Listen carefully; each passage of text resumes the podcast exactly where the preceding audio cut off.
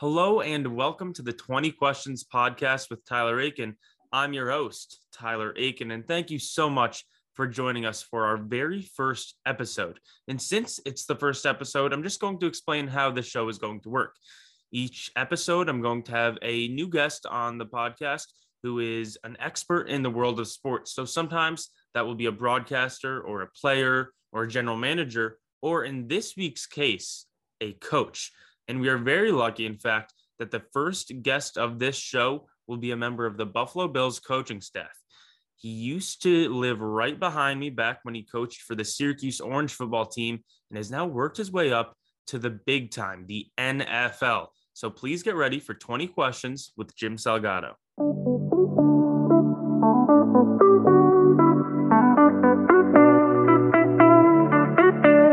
Hey, Coach Salgado, welcome to the show. How are you doing today?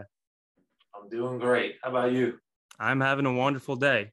Um, so, for those of you guys that are listening that don't know, Coach Salgado has been with the Bills for 2017, and I believe you have a new title this year, right, Coach? Yeah, I'm going on year six here, coming up here now with, with Sean, and I was recently the nickels coach the past couple of years, and then just got uh, switched over now, working with our safeties. Wow. So let's keep working your way up in the NFL, in the NFL world. That's awesome to hear. But we're going to get into your NFL experience a little bit uh, later on. Let's take it back all the way to the beginning. How did you really get involved with and fall in love with the sport of football? Wow. Just thinking about being the youngest of three boys and my oldest brother, Rich, who was six years older than me. So when he was playing, I was always running, following him around and I was a water boy for the high school team and just loved being around a game. And my brother Rich, who's not a coach, uh, loved loves football, and he would bring the old eight millimeter film home, throw it up on the wall, the projector spinning, and I'd be sitting in there watching and just studying the game as a young young kid, and, and that's where. To me, I guess with my big brother, just following him and being a water boy, and being around the players in the locker room as a young kid, just kind of fell in love with the game. Started so playing go- it, mm-hmm. you know, and just fell in love with it. We had a great program that I played for at my high school at New Hyde Park Memorial. Won a lot of games and it just fell in love with the game with all my friends and just grew up playing as soon as I got into high school and on the freshman team and then on the varsity and and it was on the college and here we go. Yeah. So you started when you were just, you know, being a water boy, being into the sport any way you can. And then all of a sudden you're at high school, New Hyde Park, and you're getting recruited for college. Talk to me a little bit about what was the recruiting process back when you were playing to play college football? Wow. Yeah. Uh, I think, you know, recruiting was was definitely a lot different from the standpoint of technology that we have now. It didn't exist. There was no digital you had to have film, or as I got into high school, they started going into VHS tapes. So you had to have tape put together, sent out to coaches. I had a great high school coach who helped me with that and able to get all the film that I needed out to all the different schools. And, you know, all the coaches back then, they traveled, came right to your school uh, to meet you or come to your games and have a chance, you know, and an opportunity to watch you play, and you had to perform like anything else. And you had to be a good student. That hasn't changed. We probably never will. You got to keep your ducks in order, take care of the business in the classroom, and then do well on the field. And you'll have opportunities because I really believe, even with my kids to this day, I always tell them there's a place for everyone. If you really love something, whatever that is, whether it's sports, education, if you love it enough, there is a place for you to go to, and they're out there all across the country. So I was very fortunate that I ended up at Hofstra University, which was probably only about 15 minutes from where I grew up, and was able to spend four years there in college and fell fell in love with the game even more and the friendships and to this day that that, that carry on. Uh, and then from there was getting into coaching. Yeah. And the rest is history. And so at your time at Hofstra, I believe you helped the team to a national semifinal in your first year. You had some real early success in college, started for three years there. Early success in college, making it so far in the playoffs first year there. Did that really, how did that impact your mindset and your outlook headed into the next three years of college? Did that make you hungrier? Did it make it seem easier to kind of back off and not work as hard? How did that really change your perspective? Well, I think when, when I decided to go there, one of the biggest factors after the education part was what is this program about? Do they win? And they had a lot of history of winning. So going there, the expectations were high. They were a playoff team in the past. So having that early success and making it that far uh, was an unbelievable season and maybe hungrier, right? Because, you know, if if you settle on what you've done in the past, it doesn't matter what you do, uh, it's going to hit you, hit you right in a, in a, in a tough spot where you don't want to be. And you're always looking to grow that growth mindset of how can I get just a little bit better each day. And for me and my teammates, it was about going out after that loss. What are we going to do to take it to the next level? And, you know, it's about putting in the time, putting in the work in the classroom, uh, in the football classroom, in the weight room, staying in the summers, working hard, going to summer school so you can be with your buddies and work out all summer. All those things, you know, that was part of our program and the expectation. And I was fortunate enough to go to a place like that that had that and learn from the older guys. And then eventually it was my job to teach it to the new guys that came yep. into the program. And so you talk a lot about teaching the new guys. You ended up becoming a coach at Hofstra less than a year after you finished up. Had you been planning on going into coaching for a while? I I wasn't. I went into Hofstra as business major. And I'm thinking right there in New York and I'm going to go into the business world. I wasn't sure what part of it, but that was my mindset. And then I missed it so much when I finished playing my last semester, I was just going to school. No football, no any football requirements of me to do anything except be a normal student and take care of my education so I can graduate on time. And that was that was the most important thing. After that, I said to myself, you know what? I don't know if I want to start working yet. And one of my teammates brother was a head high school coach and needed a coach that summer.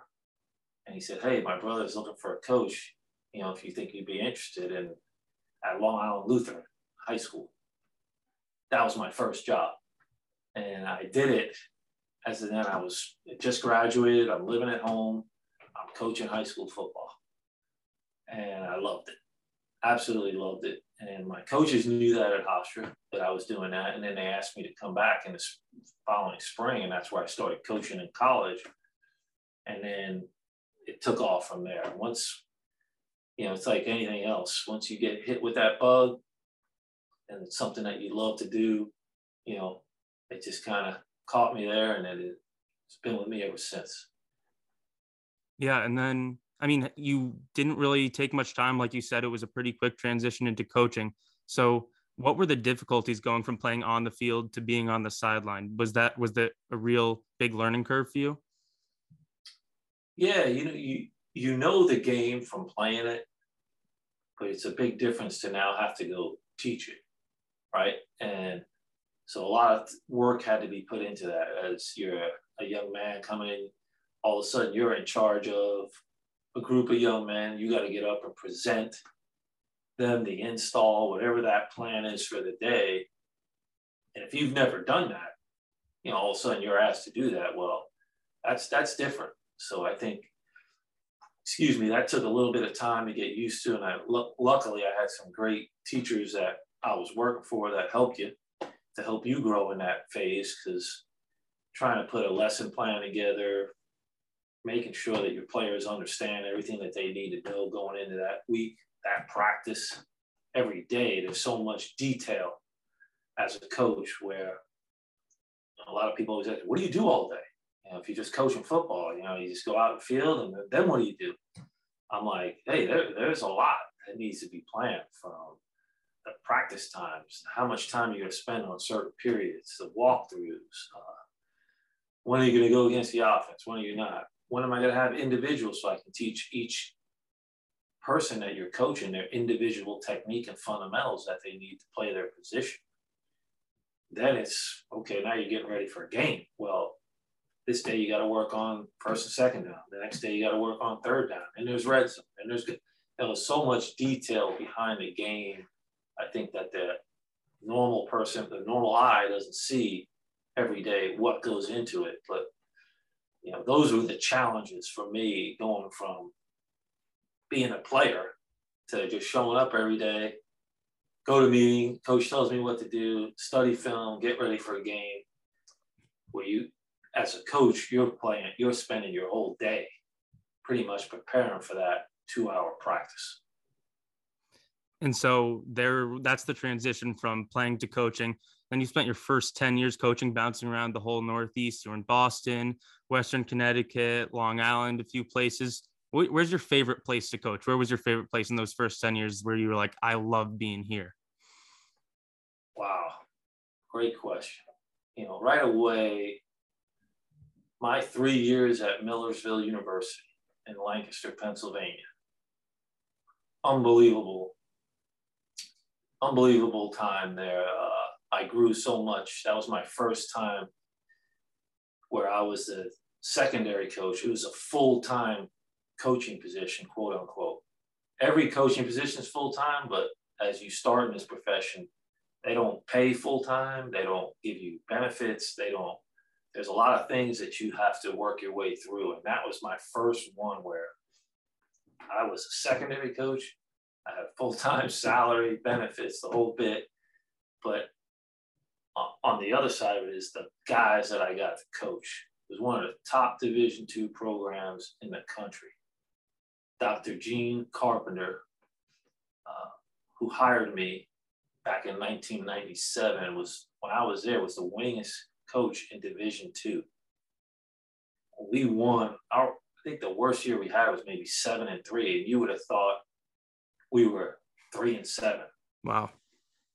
With those guys, and I still got great relationships with those guys. Still communicate. Some guys have come to games. Some guys I've gone fishing with those guys on a fishing trip, and just we're still close. And we had a great my last year, a great run. We made it to the second round of NCAA playoffs. Just a lot of those guys were were special, uh, special guys, special group uh, of young men that uh, loved it there, and the guys that I worked with too. Just just some really really good football coaches and good people that uh, it was a lot of fun, a lot of fun. Yeah, it definitely sounds like it, and just being able to really like know that you made it, you have a full time job, you're like they expect all that out of you, they trust you. It's got to be a really great feeling. And then kind of taking a look at another one of those moments in your career when you first got to Syracuse back in 2005. You're officially at a D D1 Power Five school. Talk to me about how that felt when you finally made the jump to a school like Syracuse, who, you know, is not necessarily a football powerhouse, but is certainly kind of like it, when you're a Power Five school, there's a certain reputation that comes along with it. So how did oh, that feel? That jump? That I'll never forget when uh, Greg Robinson called, and I saw the phone number pop up on my phone. I was coaching at Northeastern University up in Boston, and I had interviewed already, so it had been like a week.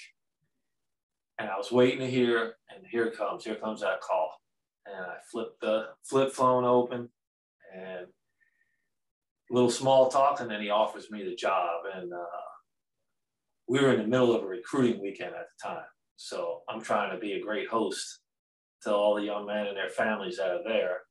But uh, I had to walk away and call my wife and let her know that the good news, and it was just wow, Syracuse. And for me, being a New York kid growing up in Long Island, there's a lot of people that I know that played there that I have the utmost respect for the on some great football teams.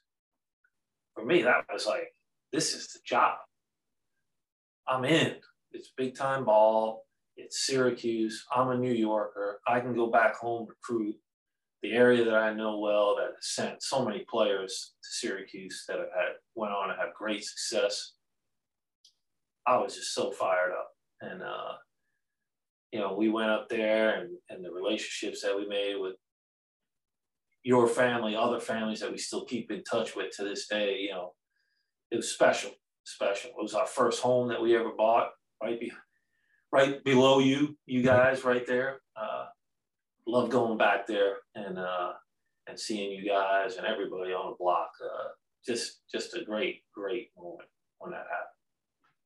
And then you really had a lot of success at Syracuse. I mean, that defense during those years, some one of the best turnover causing defenses in the whole country.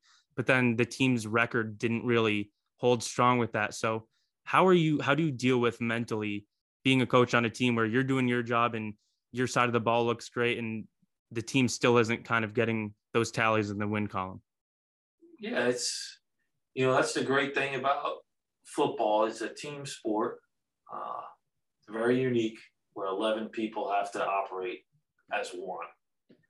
And sometimes the cards don't fall the way you'd like them to fall. And the only thing you can do is keep pushing, keep coaching your guys and doing your job, doing your 111th, right?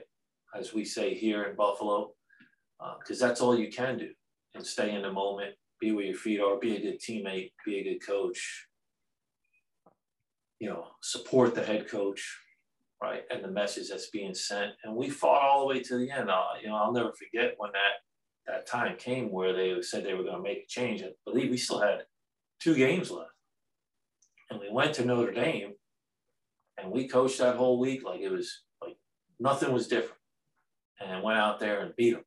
You know, at, in South Bend, and it was just an unbelievable feeling. Uh, for the players, for the coaches to get that win and, and on the road against a pretty good football team.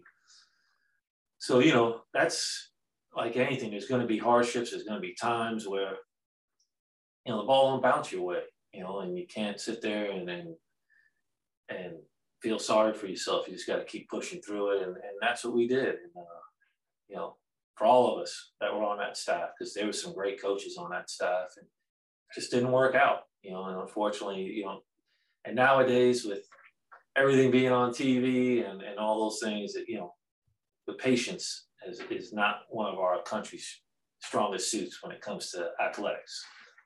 Everyone expects the best right away, and sometimes that can be just too difficult to put on the field. It's really hard to kind of grow a team from the ground up. And speaking of growing a team from the ground up, after Syracuse, you went to Cornell and then Princeton. And at Princeton, you ended up becoming the defensive coordinator. So what in your mind when you finally got that defensive coordinator role you really get to sink your teeth into creating the defense the style that you want what were some of the first things you were like i want to implement this style of defense right now well it, was a long time you know waiting to get that opportunity and bob Surace, the head coach at, at princeton is a great friend and, and put his trust in me to do that. And so i was very very appreciative of that.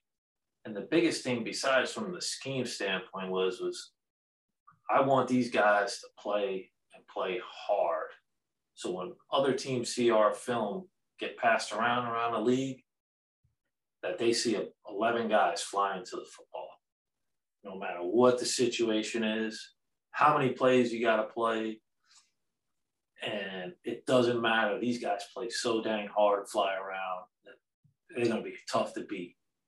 And then from there, now as you get into scheme, you know, trying to be an attack oriented defense, that's where I, for the most part, a lot of schools I've been at with an attacking front, uh, being an aggressive team, a team that's not afraid to, to challenge.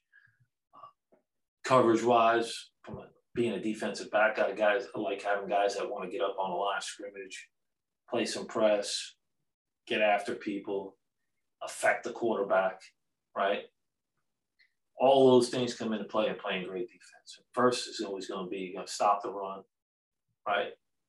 You got to stop the run or else you're going to have a long day. I don't care where you are.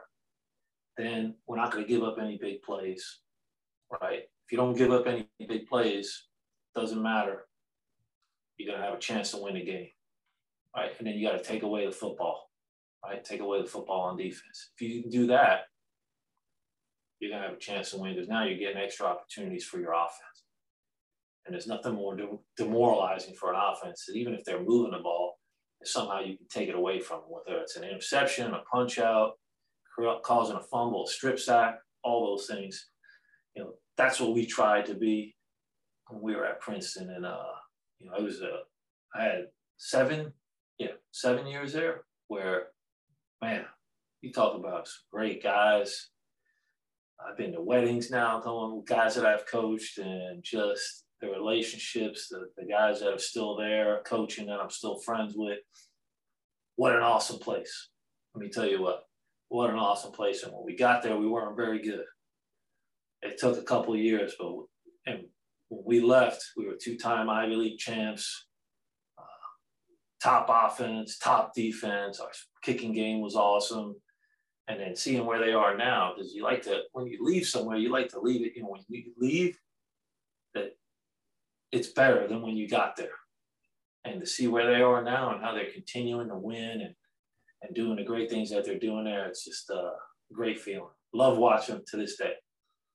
Yeah. And then when you said you were talking about your top things on defense, number one was stop the run. Has your philosophy changed over time as you know the NFL especially has become a much more pass happy league. Have you really had to change your defense philosophy and what you prioritize since so many teams are just passing the ball so much more now? You know, you still got to stop the run because teams are going to try to run the football. And, you know, if you have a front that can stop it, what you're trying to do is hopefully make them one dimensional, right? Make a team one dimensional. And if they're trying to run the ball, we're going to take that away from you. So if we can take that away from them now, you make them one dimensional. Now, okay, they're going to throw. Whatever, whatever the down is, second and long, third and long, whatever it is. So now you you know and your players know, okay, they're going to throw the ball here. So now this is how we're going to tackle. And to me, if you can make a team one dimensional, you're in the driver's seat, right? They want to be, most of these teams want to be two dimensional where they, you're guessing right? If they gain four, four or more on first down, now it's second and medium. Are they going to throw? Are they going to run? What type of throw is it going to be? You know, now you're trying to defend a lot of things. If it's second and seven plus, eight plus, it's the, the percentage is so high for teams to throw. So now the calls you're making are more towards passing game. So you feel more comfortable. Your players know what's coming. Now they just have to defend the actual play or the route. So I think at the end of the day, you have to stop the run first. Because if you don't, it'll be a long, long day. I definitely agree. It seems like the Bills defense has certainly been doing a good job of that over the last few years. And we'll finally kind of get to your spot and your position with the Bills. So, how did you end up getting the call there? Who was the one that contacted you? And talk to me about finally breaking into the NFL. What was that like? Well, throughout this whole coaching career, you know, the NFL has a Bill Walsh uh, minorities coaches internship. And I've always tried to, you're always trying to get better, right? And those are in the summer when they're in training camp. So, a long story of it is I get selected from the Philadelphia Eagles back in 2002 or three. I'm losing years, but one of those years where Sean McDermott was the safeties coach at that time. Uh, I was working with Ron Rivera, and he was the linebackers coach at the time. And I can give you a whole list of the other assistants on that staff that went on to become head coaches. There's a lot of them. So that's where my relationship started with Sean and Ron. Now we fast forward, Sean's now the defense coordinator at Carolina, and Ron is now the head coach of the Carolina Panthers. They invite me down to intern with them. And, you know, you're, you're down there working hard, trying to get better, learning things that you can bring back to where you're coaching. And my relationship grew with those guys. And Sean, one day when we were together, just, you know, always said to me, he's like, hey, he was having his career was rising, and the teams were looking at him as a head coach. And he said, "Hey, if I if I ever get one of these, you know, I have you on on my list. You know, coaches have lists of guys maybe they might hire down in the future if they ever become a head coach. And next thing you know, he's interviewing with a handful of teams, and he gets the Buffalo Bills job of all, and it's in New York. Uh, my, my wife is uh, lived here in Orchard Park way back when, and her whole family were Bills fans. So that week when he got the job, my phone rings and, and we had talked the week before. And the next thing I know, he calls and says, Hey, I got this job. I want to know if you want it. Next thing I knew, I was on a plane and I'm in Orchard Park and been here now going on year six. So, wow. Yeah, that's how that, that all transpired. Mm-hmm. And uh, pretty much any NFL player will say going from college, going to the NFL, it's like the biggest jump. That's where the biggest transition is, the most challenges. Is it a big jump when you're coaching in college to coaching at the NFL level? Is that is it a bunch more difficult when you make it to the big leagues? It's you know the game is the game. The biggest difference I would say for me would be, you know, you're coaching 24 7 football and studying the game and studying other teams and to the one millionth degree compared to in college you also have to recruit you got to spend hours of time watching kids whereas in the pros you have people in the scouting department that handle that. So you're not spending time doing that. In college you got the whole you're the coach. You're like the second dad to the kid. You're recruiting. You're on the phone calling recruits on the drive home at night after practice.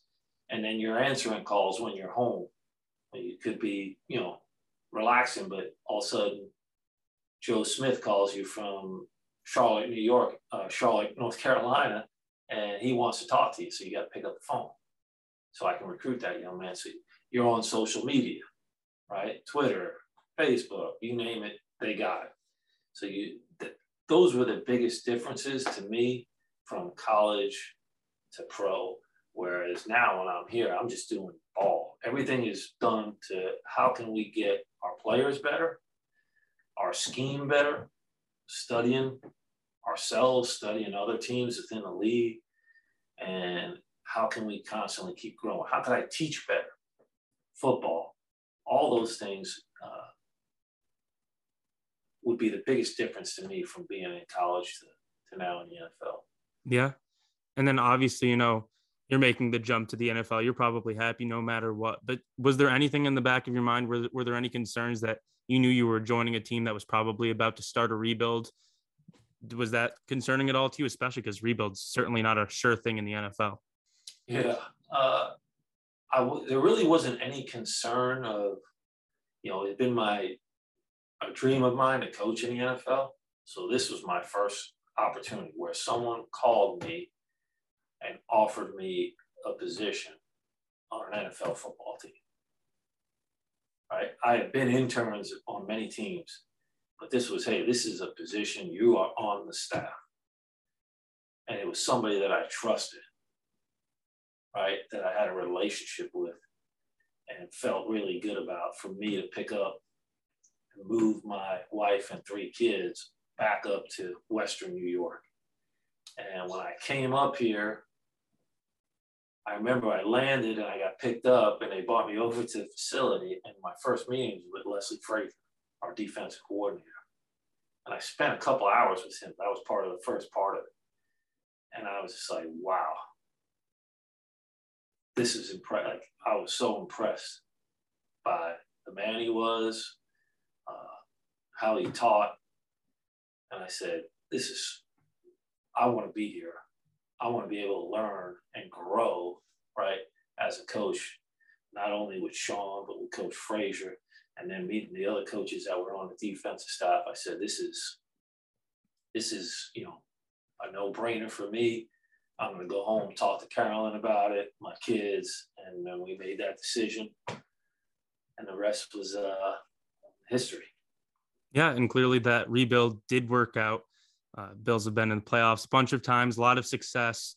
I do want to pick out one specific play though, and don't worry, it's a good play, not a bad play. I'm going to take us back to the 2020 playoffs when a guy that you specifically coach as the nickels coach, Taron Johnson, had that pick six, 101 yards to the house to kind of clinch that win for the Bills over the Ravens, send them to the AFC Championship game. When you're watching that play happen, how, how did that feel in your head, knowing that that's the guy you've been coaching up and he just completely changed the game for the Bills on like one of the big, biggest stages in the world? Wow, that was, let me tell you what, that was something else. Uh, to see him make that play, I was just so proud of him. You know, when it happened, I was on the field and I'll never forget it when he intercepted the ball. I saw him going for it, so I was like, he's got a chance to pick this thing off, and he did. And in my head, the first thing I said was, in my head was, go down. I said, go down, because he was in the end zone. And then I saw him take off, and then he's running towards our sideline. And I'm like, holy cow, he might, he might go. And then I see Tre'Davious out front, and then Jordan peels back on the guy that was chasing him from behind. And I'm like, he's gone. And we were just, you know, going crazy on the sideline and just to see the growth of him since he's been here. He's going on year five coming up here, and to see the growth of what he's been through. Is he, not everything was great, right? There's some ups and downs as a, a young player is going to have, and uh, but man, he just kept working and working, and to see him all the work pay off for him and make that play. He had one, I think, a few weeks earlier against Pittsburgh as well, and and just uh, an awesome, awesome feeling, a proud, proud moment. And I know this town will never forget that play. No, so, uh, definitely not. So that you go from working with Johnson and now as the safeties coach, you're going to be working with who some people consider one of the best safety duos in the league, Jordan Poyer, Micah Hyde. What are you looking forward to working with them? Such a great duo, already established. What's that feel like to be working with those two guys going forward? Oh man, I'm lucky. You know, they're, they're two great great young men that uh, I've been around for the last. I was here when when they came and visited that first year, and uh, both were free agents. And I remember meeting both those guys. I was like, man, these guys, good dudes, good dudes, and and what tremendous hard workers, uh, leaders. You know, leaders of our defense in the back end, and, and just have have grown. Just like we talked about, Taron. Just proud to see them how they came here, where they started, and where they are right now. And I'm just looking forward to working with those guys, learning from them, and hopefully helping them take that next step and, and just to keep growing as, as individuals and keep getting better in their fundamentals and helping this team continue to grow and win and take it to that next level. That, that that's the ultimate, you know, goal for all of us. Yeah, and you keep saying, you know, talk about going to the next level of this team, growing and improving. And the Bills have been one of the best defenses in the league over the last few years. So how do you keep improving? Where which spots on the defense do you see kind of getting better over this next year? What are you going to focus on headed into the next season? Obviously, Von Miller joining the team, that's certainly helpful. Mm-hmm. But yeah, where, where are you looking to go up next year? Well, I think, you know, for all of us, that growth mindset of keep continually working, keeping your feet where they are, right? Be where your feet are, keep getting better, working on your fundamentals, right? Working as a unit, which we've been doing the last seven, eight weeks through the spring and OTAs, and now we're in mandatory mini camp this week as we get ready to set off uh, for a few weeks off before training camp comes back. And that's the how do we grow together? And because every year is a different year, as you know. Uh, not everyone is the same that was on that team last year. Last year was last year.